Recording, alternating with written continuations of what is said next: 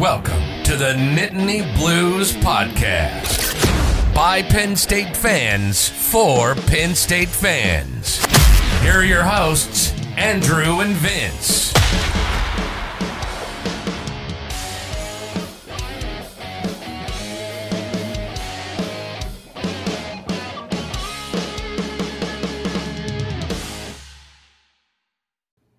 What's up, Penn State fans? Welcome back to the Nittany Blues podcast. We are back after the holiday week. Hope that you all had a nice 4th of July out there. And Vince, it's good to see you again, too, my friend. How are you? Yeah, good to see you. Glad we got to get together over the 4th of July and have a you know great barbecue. Um, Fred and Bill are both proving that they're uh, you know in good shape for tailgate season. They haven't been slacking in the off off season, so their tailgating is still fantastic. And uh, you know, I think they're going to be ready come Labor Day weekend. Yeah, no doubt. The those wings were elite. Very good, very good. Everything there is uh, fantastic. So no no complaints uh, on my end. That's right. Yeah, and speaking of fantastic, one thing I want to lead off here is uh, a little bit of kudos, maybe a little pat of the back on on the part of Vince Fidali uh, for being the first state college resident to finish in the Happy Valley Ironman race. So Vince, you can like correct my terminology if uh, I butchered that a little bit, but there was a story written by Jeff Rushton who writes for statecollege.com and I'll link the story in the show notes uh, detailing some of the highlights from the event. And it has a fantastic picture of Vince crossing the finish line as the first state college resident uh, to finish the event um, made its round on social media. We retweeted it on Twitter. Um, it's just overall a fantastic uh, photo. So, Vince, uh, why don't you share a little bit about the event? I mean, I'm sure it was a, an amazing experience uh, being able to do something like that in your backyard of State College, a place that we both hold near and dear to our hearts. So, what was it like? Yeah, it was a really special race. Uh, and part of what made it fun, you know, uh, just knowing the roads is so convenient and being being able to bike the entire bike course uh, before race day is really nice because you kind of know how much farther you have to go and how to manage your efforts a little bit. Uh, even though I did kind of go too hard on the bike, which I'll, I'll talk about later. But uh, looping back to the swim, uh, I had my swim training has not been going very good. Just haven't been able to get in the water as much this year. But I PR'd by over a minute, so I swam uh, a minute faster in the water than I ever had. So I had a pretty good swim for myself. Uh, then got on the bike, um, you know, just kind of tried to hammer and pass as many people as I could. Went through a rough patch on 64. It was kind of tough going through the headwind, but um, you know, did pretty well in the climbs. And then kind of the last section from Centre Hall back to um, Beaver Stadium, uh, really let it rip. And that's kind of it was kind of one of those um, routes that we do for our cycling club. Uh, so I really knew the roads very well from that point because I ride them all the time. So uh, at that point in the race, it started raining a little bit, so the roads were a little slick. So you know, other people had to be a little more cautious around corners and turns and stuff like that. But since I kind of knew exactly what every kind of twist and bend would be, I was able to really hammer and uh, kind of save myself some seconds here and there. That you know was a little bit of an advantage over my competitors, uh, which was nice. So definitely biked like uh, a madman up Centre Hall Mountain and uh, was kind of panicking to make up places, really hammered the back part of the bike. Uh, then I hopped on the run course, which is usually my biggest strength. Uh, but uh, I definitely, my legs are feeling that effort on the bike. So, um, wasn't breathing heavy or anything, but you know, when you lift weights and you're like bench pressing or something, and then you just can't do that heavy weight anymore. Uh, that's kind of like what it feels like if you overbike on the run, and that's kind of the first time that ever happened to me. So that was definitely really humbling uh, to run about like about five minutes slower than I typically do in a half marathon. So that you know that was that was tough, but you know to finish 28th overall and a field of over 2,000 and have a great time. I had tons of you know friends and out there cheering and stuff that I knew and saw tons of friends on the course. So that just made the experience a lot better in, in general as opposed to you know, traveling five hours to a race where you don't know anybody and, you know, then you kind of, you know, you show up, you do your race, you eat the food and leave. And so it definitely made it uh, really fun because there were, you know, you know, dozens of people in the community that I knew out there, and that just made it uh, that much more fun. And then having the best finish line you could possibly have on the 50 yard line at Beaver Stadium, Um, I did do the Joey Porter arms. That's the photo they caught. I was doing like the Joey Porter lockdown you thing. Uh, and then I did the the Trace McSorley home run as I crossed the finish line. I did think about doing the Saquon crazy arms, but my I was running way too slow for that to like look cool. So nice. I I I did the Saquon crazy arms as I was kind of running into the water because they would send like three people every 10 seconds into the water. That way it's not kind of getting overcrowded and you have some of your weaker swimmers getting panic attacks and stuff. And it's I, I'd assume it's easier for the lifeguards too, uh, just to have less bodies to watch in their zone.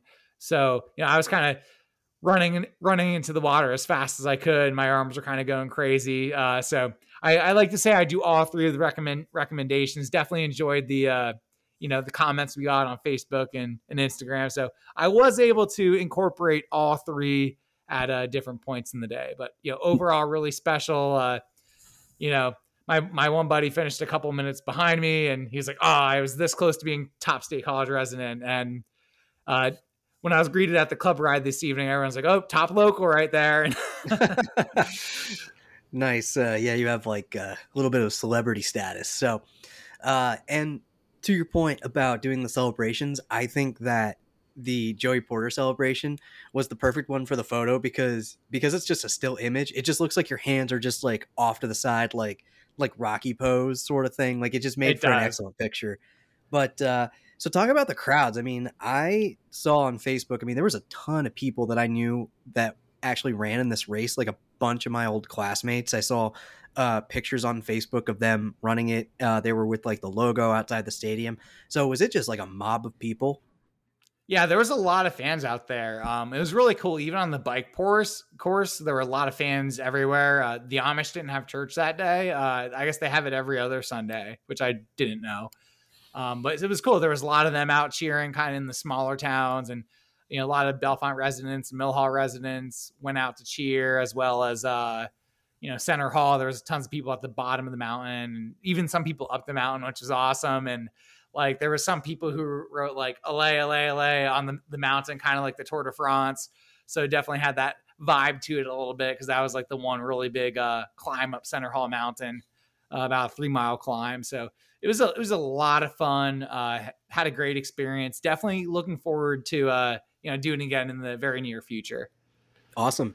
Did you see anything crazy during the race? Like, did anybody just like completely eat it when they were on the bike, or like a couple people get tripped up like during during the run, like anything like that? I do think there was a couple people that wiped out on a turn. I heard. Uh, I think they were okay and everything. Um, so outside of a couple, you know, wrecks in the rain, nothing, nothing serious. Which you know, for an event with this many people, you know, there's going to be some people mishandling their bikes, especially when it's wet. Um, and triathletes typically aren't the best bike handlers, so um, you know, it, it it was i don't think anyone got really really seriously hurt. So i'm you know happy everyone uh you know seemed to get to the you know the finish line uh okay or you know to wherever they were going. A lot of the there, it was pretty humid too. So a lot a lot of people didn't some people didn't make the time cutoffs um you know so they weren't able to you know fully finish the race. But uh you know it was a tough day and it's definitely one of the tougher ironman courses in my opinion. That was probably uh, my slowest time on an Ironman branded course, uh, even though I did place pretty well. So it was a, you know, it was a tough, honest course. Gotcha. Well, nonetheless, uh, massive congratulations to you. That's uh, a great achievement um, to have to your name. I mean, just a great experience overall. I'm sure, as saying as somebody who didn't run the race, will never run the race. So I'm just, uh, you know, just going to be able to be here in the passenger seat cheering you on. So uh, super happy for you on that front. Um, yeah. Oh, and one more one more thing I do want to add. Uh, fittingly, uh-huh. uh, a Penn State alumni won the race. Uh, my buddy Matt Gunter. Uh, you know, he came back from uh, Colorado, and he's he was the national champion in the for the age groupers in the sprint distance, the Olympic distance, and then he's won I think two or three half Ironmans. That was probably his fourth uh, third or fourth that he won. Uh, but yeah, he won the race by about five minutes. So really cool to see a you know friend and Penn State alum win the overall title. And then kind of an inside scoop that I have for you know the podcast is that he's going to make the uh, transition to going pro next year. he did have his pro card, and this is his last year of uh, age group racing. So you know there'll, there'll be a new winner next year, most likely, uh, as he's uh, you know looking to step up to the pro field and see what he can do uh, at that level, along with uh, you know Jason West, who's in the top 20 overall in the you know PTO world rankings. So uh, you know Penn Staters are uh, and state college residents are doing really well in the sport of triathlon. And you know can't blame us because we have uh, so many great mountains and roads to bike and places to run. So uh, it's a really good uh, outdoorsy town in general. Yeah, for sure. Uh, that is cool though. So you know you have your your guys moving on up in all different kinds of sports. So, speaking of going pro, uh, I think this is a good segue. This was like one of our quick talking points. Uh, we had a couple of our baseball players go pro uh, over the past couple of days. Uh, the MLB draft took place with the Pittsburgh Pirates taking the LSU pitcher uh, Paul Skenes, number one overall. Um, the MLB draft is very long. It's very lengthy, uh, lots of rounds. So, you know, it's hard to uh, keep track of all the different names from all the different schools that are getting drafted. But we did have a couple of Penn Staters get drafted, uh, most notably with uh, Jay Harry um, getting drafted in the sixth round. And I believe we also had another player, a pitcher, get drafted in the 18th round, uh, I think earlier today. So, yeah, we have uh, players in all different kinds yep. of sports uh, um, aspiring yep. or reaching their pro aspirations. Yeah, and, uh, I, got, I got his name up here, uh, Daniel Oderkirk. I think okay. this is his last name. I probably might have butchered it, so uh, sorry, Daniel, if I messed it up. But uh, you know, number 547 overall in the 18th round, so really awesome to see, you know, some Penn Staters getting drafted into the Major League Baseball. Yep. Big news uh, with baseball recently. I mean, obviously, those guys getting drafted, and also uh, baseball bringing on new head coach Mike Gambino, uh, formerly of Boston College, uh, brings a you know a solid resume to State College. Um, there's a little bit of uh, juiciness kind of around his hiring because uh, Gambino signed what was essentially an extension at Boston College, and then I think it was like less than a week later announced that he was coming to Penn State. Uh, what I'm curious um, to know is like kind of what his past relationship with uh, Pat Kraft uh, was like, given that Kraft was formerly at uh, Boston College. So, you know, I'm sure there's like some some past history there um, that might have enticed Gambino to come over to Penn State. But either way, seems like he brings a pretty solid pedigree. So, um, Penn State baseball saw some pretty decent, pretty decent success uh, in this past season. So, I think uh, fans should kind of just look for that to continue next year. Yeah, we got that Boston College to uh, Penn State pipeline going. So you know, yeah. good to see it. Uh, you know, it's always good when you know people move from laterally to your university. I think that's a, a really good sign. Uh, you know, that the program is heading in, in the right directions. And uh, some other good news on the diamond: uh, Penn State softball actually landed a transfer commitment from Pitt, Pitt's uh, Haley Brunson. So uh, another flip from Pitt to uh, you know our Nittany Lions. Uh, so that's always fun to you know rub it into the Pitt fan base whenever we can. So that's uh, nice. some more well, news I, yeah. on the diamond. Yeah, I have I have a good segue then from that talking about you know uh, Pitt you know player aspirations and stuff like that. Uh, so this um, transitions from baseball then into football, specifically football recruiting. Um, so the biggest news out of the last couple of days was Penn State securing the commitment from four star edge rusher Mylachi Williams. Um, he's a kid out of Pittsburgh, um, was highly recruited. Uh, he chose Penn State over a handful of different SEC and Big Ten schools, such as Georgia, Michigan, and a bunch of others. But very notably, he was very high up on, um, as a target for the Pittsburgh Panthers. So Penn State just uh, snatching um, a prime Pennsylvania talent uh, to come to State College. So, you know, it's just rinse repeat here, Vince. Yeah, just keep on doing it, dominate the state. yep, that's right. So we got we got Williams uh, coming on board. He was a big target for Penn State, obviously. Um, Penn State, you know, with some of the recent recruiting success, has really been moving up the um, recruiting rankings list uh, for the 2024 class. Um, pretty much all of the major publications now have Penn State situated uh, pretty squarely in the top 10 of their team rankings, uh, which is no small feat. I mean, Penn State has consistently been there um, in the past handful of years under James Franklin.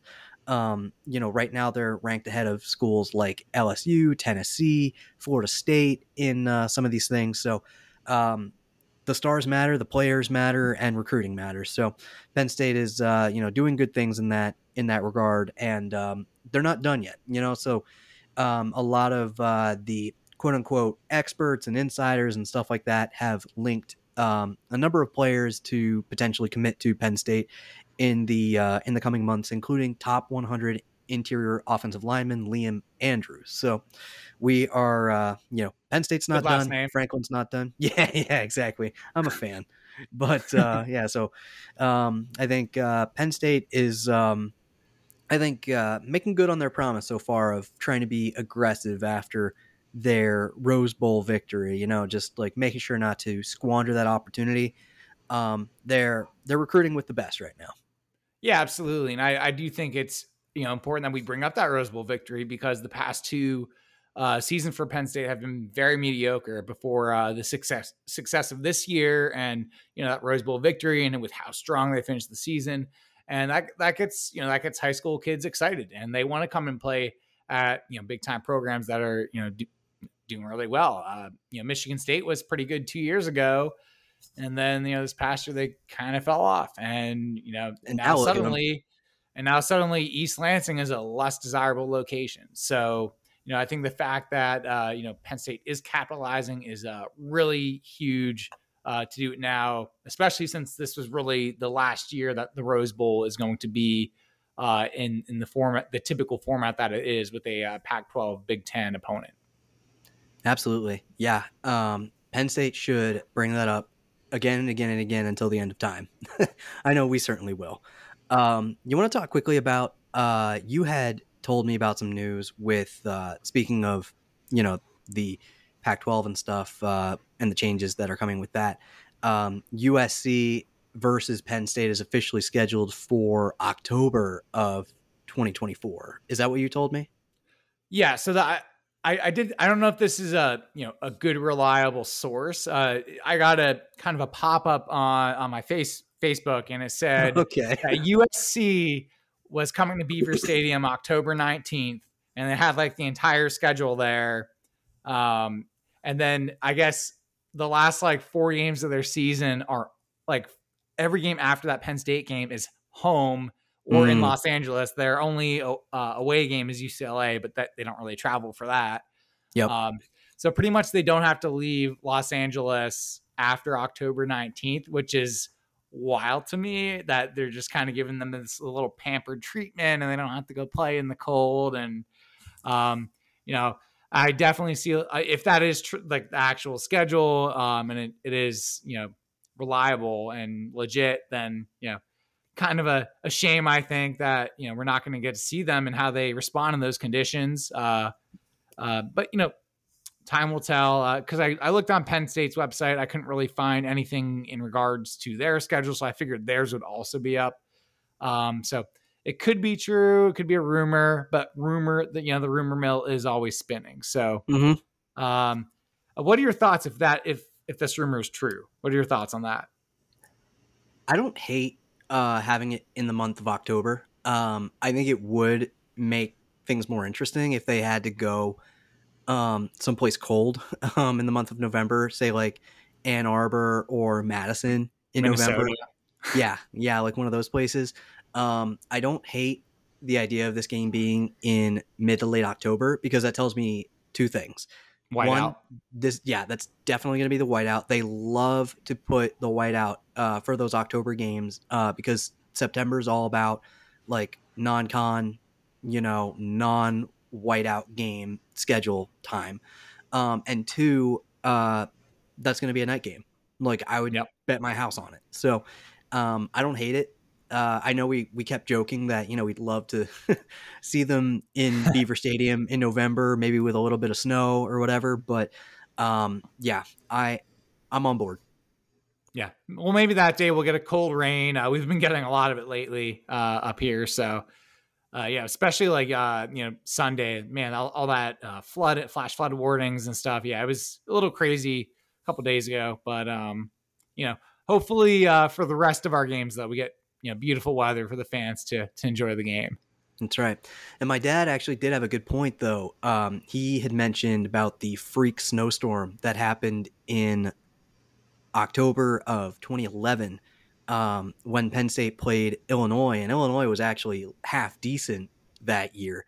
And, and wasn't that like six inches of snow? It was. It was the strangest thing because it just it just came out of nowhere, and it it made for like one of those days and one of those games that you just talk about forever because it was just one of those freak things that just has not happened since and probably will be a long time before it happens again. So, you know, maybe maybe history will kind of come full circle and we'll get some mid-October snow in State College uh, for that game. So, you know, one can hope. Yeah. Yeah, and actually I remember one year there was like a ton of snow um, in the State College area. I think I was in high school and Penn State was supposed to host regionals for cross country. And I guess they got like so much snow, they decided to like move it over to Lock Haven and they actually ran regionals at Lock Haven instead. So, which you wouldn't think that would make sense because Lock Haven's only a you know 40 minute drive away and you know similar snow amount but yeah so i'm not sure what the reasoning for that was but uh, penn state did actually move a regional championship over to lock haven because of weather so mm you know, interesting, you know, tidbits about weather happening early in like October, November. Like you never know what you're gonna get. Yeah. Plus, it seems like there's like a little taste of destiny there with uh, you eventually running at Lock Haven. Yes, yes, uh, you know the destiny. So,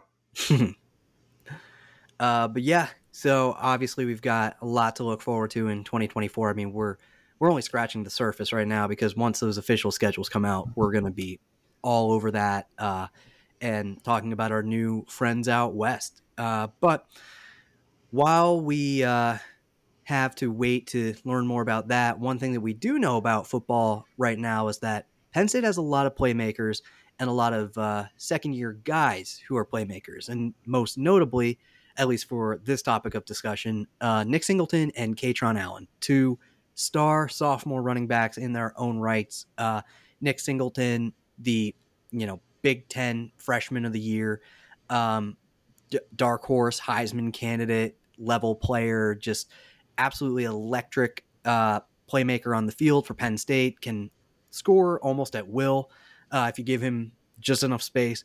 Uh, and one thing that he's been talking to with beat reporters a lot recently has been the idea of a sophomore slump, uh, because you know it's just that that um, that old trope in sports, kind of that uh, that curse, that belief, that idea, if you will, that when a player has a lot of success in their first year, they come back for that second year, and things kind of uh, take a dip a little bit in terms of their production, in terms of their explosiveness and their effectiveness, and all these things.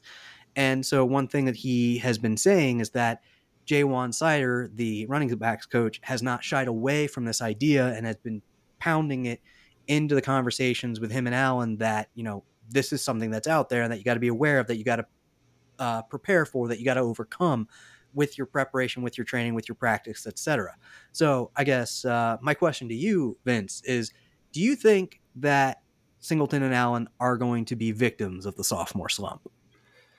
Uh, i think they can avoid it and here's how i think they can do that. Uh, no, I, I do think that in, in, college, that junior year is your biggest jump. The, in the third year, uh, when you really kind of start to get it, junior senior year.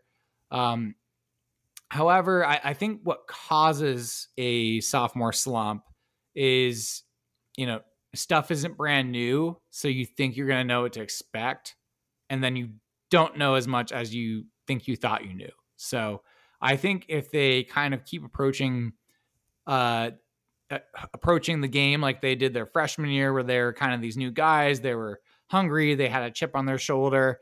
I, I think if they really use that same mentality, uh, you know, they can avoid that. The other way they have to avoid that is making sure they're you know staying healthy.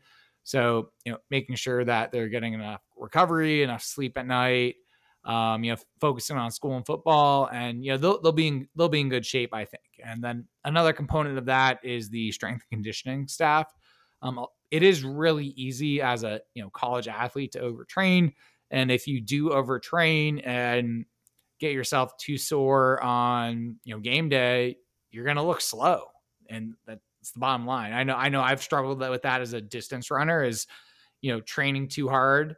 And then I get to the race day and my legs don't have the juice because I left too much of that effort in training. And, you know, that that's a tough balance to find as an athlete. And as you kind of get to learn your body and uh, learn how your body reacts to things and, and, and learn how you feel and how to react to that, um, the more experience you have, the better you get at it. So, um, you know, they're still young, so they're they're still going to go through those processes. But you know, I do think that it's really important that you know, like even like sports psychologist and the strength and conditioning staff, I think a lot of that is on them, and some of it's luck with injuries. Like you know, you can balance injuries by splitting the carries with Singleton and Allen, which we do expect them to continue like they did last year. So I think that'll be really helpful as well to keep those legs fresh. But you know, you know, freak injuries happen too. So it's not like you can 100% avoid it. But as long as they're healthy, uh, strength and conditioning staff is doing their job. Uh, they're still approaching the game with the you know same desires, same mentality. They keep hitting the film room and getting better. Uh, you know, I don't I don't foresee a slump in their near near future. Yeah, I agree. I mean, I think so much of the idea of the sophomore slump is an issue of complacency. You know, you just feel like you've figured everything out or you've gotten to the point where you don't need to have that mental edge. You know, you don't need to have that same approach, that same fire and intensity and stuff like that. So I like the fact that Seider's not shying away from this idea that he's really kind of adding in that little extra challenge to them uh, to just kind of showcase like what they're able to do um, in being able to overcome that or just avoid it entirely. Um, because you know when I think of these guys, I think of other players who notably did not experience the sophomore slump. I mean, look at Saquon. He came out his freshman year. He was he was a phenom. You know, he was just Miles a Sanders, sensation. Journey Brown. Yeah, and then Saquon comes back his sophomore year. He's the co Big Ten Offensive Player of the Year, just an absolute stud. Becomes a Heisman contender. Just like create, just was has one of the most iconic runs in Rose Bowl game history. Like it's just it's just about that approach and just having that kind of workman's mentality and just not thinking that you're better than everybody else and just making sure that you're just kind of hitting um, all the check boxes that the coaches are putting in front of you. And I think both of these guys are down to earth enough to take that message to heart. I think they're both um, hungry and motivated enough um, to put that into action. And I think they kind of feed off each other too. Like they're going to keep each other accountable in that way as well. So, um, and I think they just they just have too much in front of them to just kind of take it easy. You know, they know that this is essentially a revitalized rushing attack for this offense, like the likes that we haven't seen.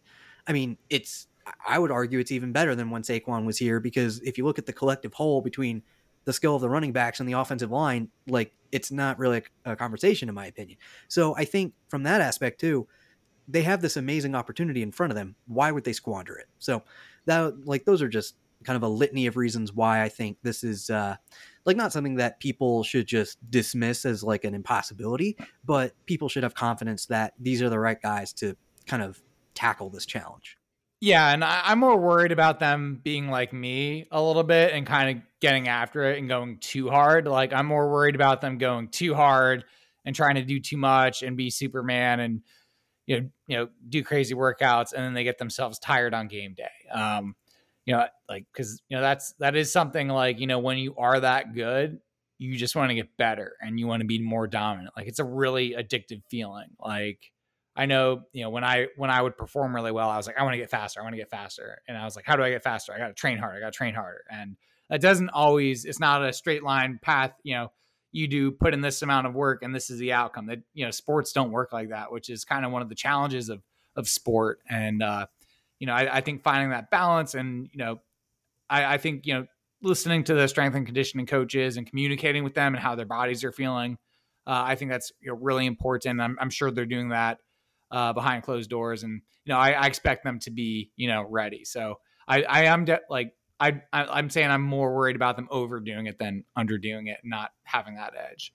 Yep, I think that's fair. So um, I think we're all obviously thrilled and excited and pumped to see what they have in store for year two. I mean, um, this is really kind of a make or break uh, part of their Penn State careers. Um, you know, because with the kind of talent that Penn State is bringing in all the time, um, you can't afford to be slumping in your production because I mean, we we've seen it before. like, you know, Penn State loves to bring out the competition and give everybody a fair shot if they're going to produce on the field. So, not that I think either of these guys are going to take any plays off, uh, but we just know how kind of Penn State rolls in in certain regards. But uh, uh, yeah, exactly. And and uh, you know, look at guys like Noah Cain and you know Keyvone Lee. Like your spot is not guaranteed at, at Penn State. You know, in terms of the running back position. You know, if they yeah, find someone who's better, though, yeah. But I mean, like yeah, they, guys... they a, yeah, that is true. I mean, that is true. But you know, if someone better comes along, Penn State is not afraid to, uh, you know, give them the rock. Is what I'm yeah. saying. No, that that is true. Um, so anyway, uh, still on the topic of football, but I kind of want to like save this for last. So in our last episode, Vince, I promised you another uh, Chat GPT, who is the best Penn State player ever at this position question. Um, so I want to save this uh, for the end though, because I think this is the most uh, interesting thing. Um, did you want to chat some basketball and most notably uh, some of our guys who recently got drafted? Yeah, so uh, you know, summer league has been going pretty well for uh, you know the Lions. Jalen Pickett is continuing to do Jalen Pickett things.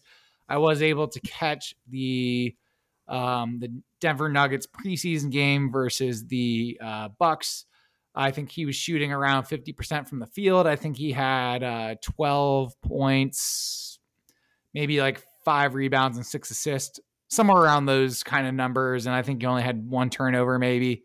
So he had a really good you know, overall game.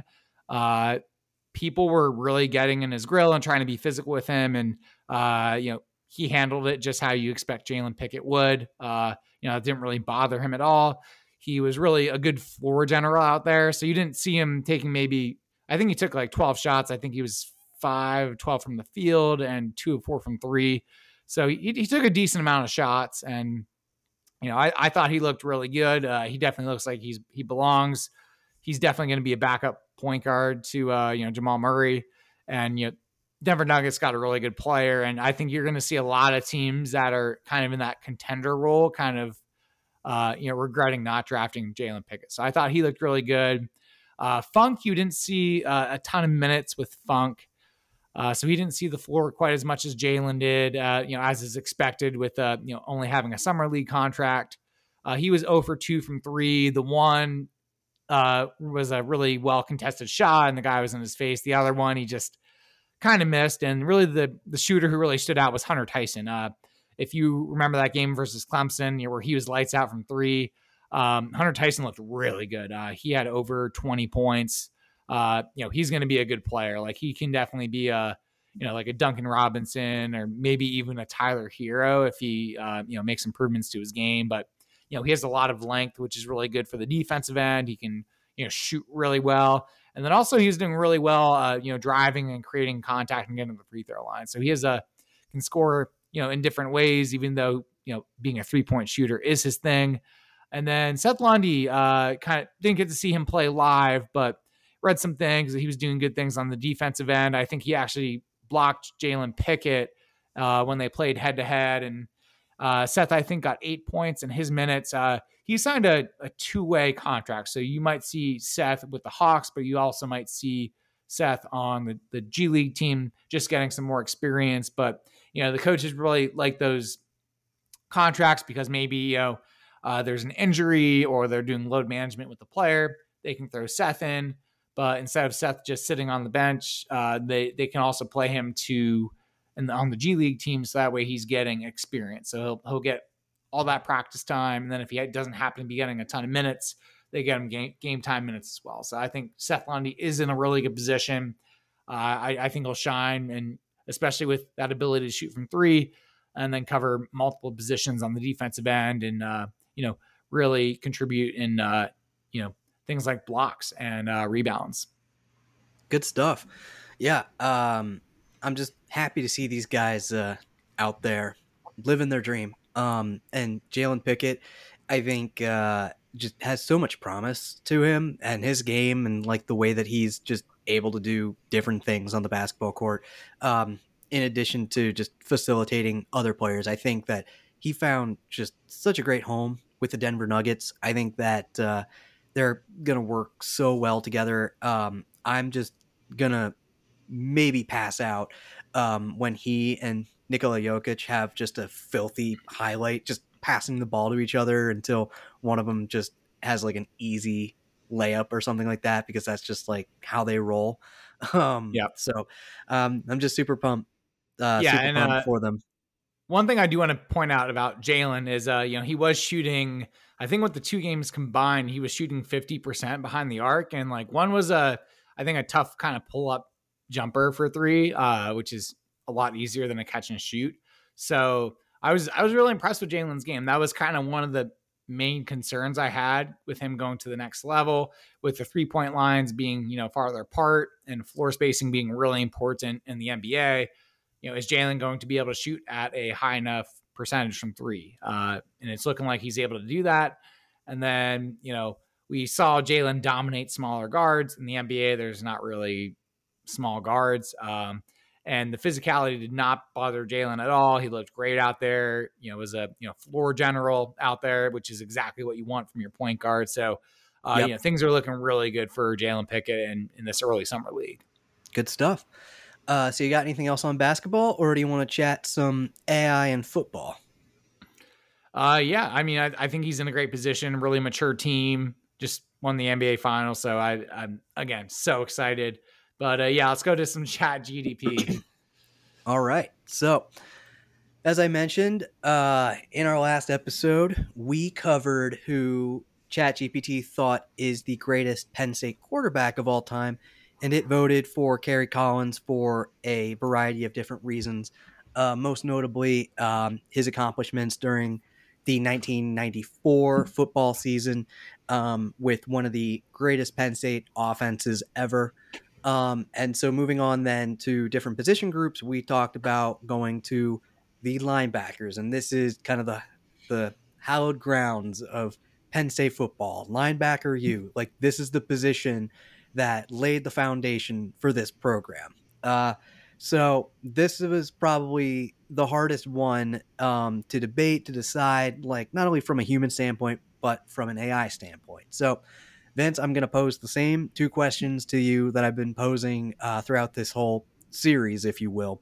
Um, I want you to tell me number one, who you think is the greatest Penn State linebacker of all time, and number two, who you think a computer would select as the greatest Penn State linebacker of all time. So the floor is yours.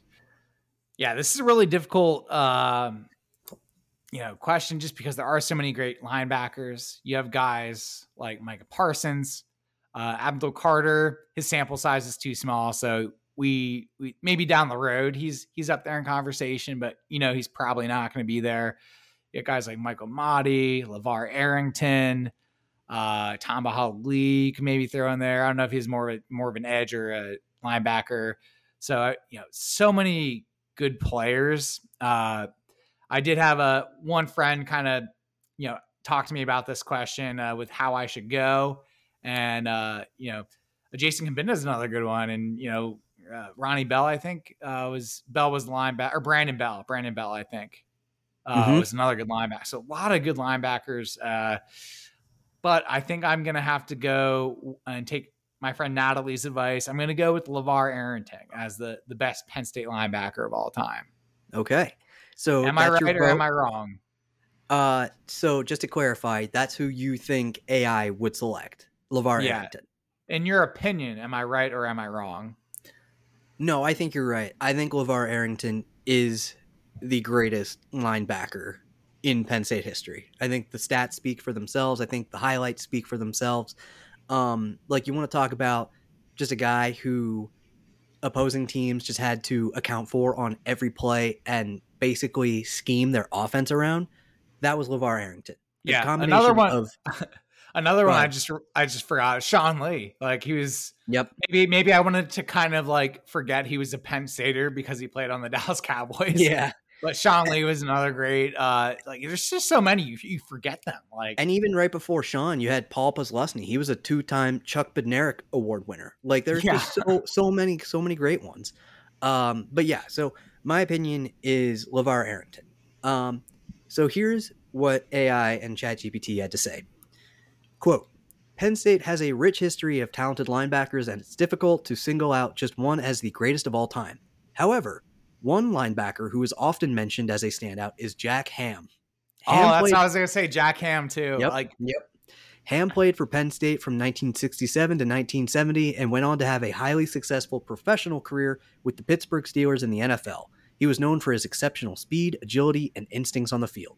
Ham was a key contributor to Penn State's undefeated 1969 season and went on to be inducted into the College Football Hall of Fame and the Pro Football Hall of Fame. While there are other notable linebackers from Penn State, such as Shane Conlan and LaVar Arrington, Jack Ham is often considered as one of the greatest in the program's history. So that's that's funny because I was about to say Jack Ham before you started reading off uh, yeah. the paper because I'm like I was like he's like someone I never saw play in person, but I've heard his name a lot. So well, yeah, and I mean good reason for it too because he's kind of the originator, uh, the originator of the term linebacker U. Like he was the first like star linebacker that Joe Paterno had in his program. Um, you know, he's just a just a guy from from PA, like played his high school football in PA. I'm pretty sure he was from like Western PA out near Pittsburgh. Played at Penn State. Went to play for the Steelers. Um, like one of only a small handful of players to be selected to both the college football and pro football Hall of Fame. So I mean, just like from beginning to end, just an absolutely stellar career.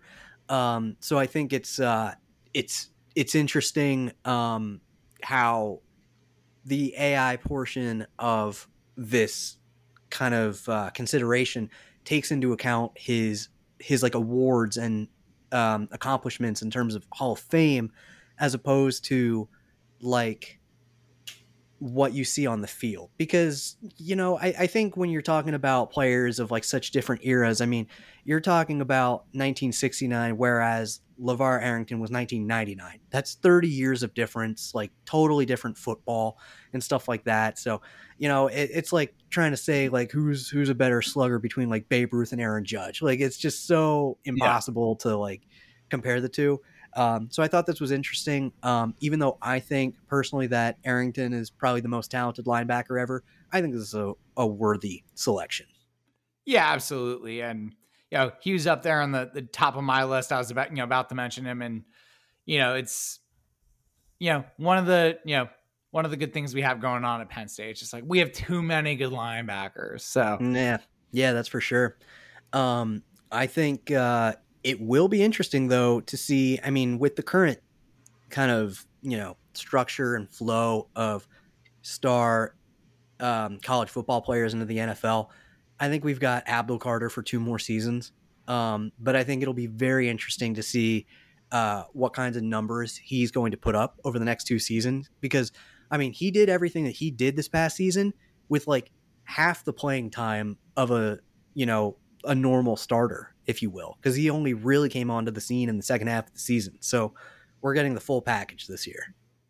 Yeah, uh, really excited to see what he can do. Uh, if if you had to guess numbers, I'm going to guess they're going to be very big. yeah, yeah, huge, you might say. uh, but good stuff. So, uh, what position do you want to do next time, or uh, the next time that we kind of dip back into the Chat GPT pool? What are you most interested in? I think edge rusher would be fun. Okay. So maybe de- we'll say defensive end. Because sure. Penn State's mostly been a 4 3 defense, unless I'm yes. wrong. Yeah. Yeah. And I would say, like, linebacker and defensive line are the two things that Penn State is most known for. So I think this is uh, appropriate. Excellent. So looking forward to that for for the next one. Yeah, agreed. Uh, so that's all I got for you here, Vince. Um, anything else that you wanted to chat about, or should we call this a pod? Yeah, I think I think we can wrap it up. Uh, happy things in Happy Valley. It's less than two months to kick off. It's going to be wild uh, against West Virginia for that night game, uh, September second. So really excited and uh, you know can't wait for the football season to arrive.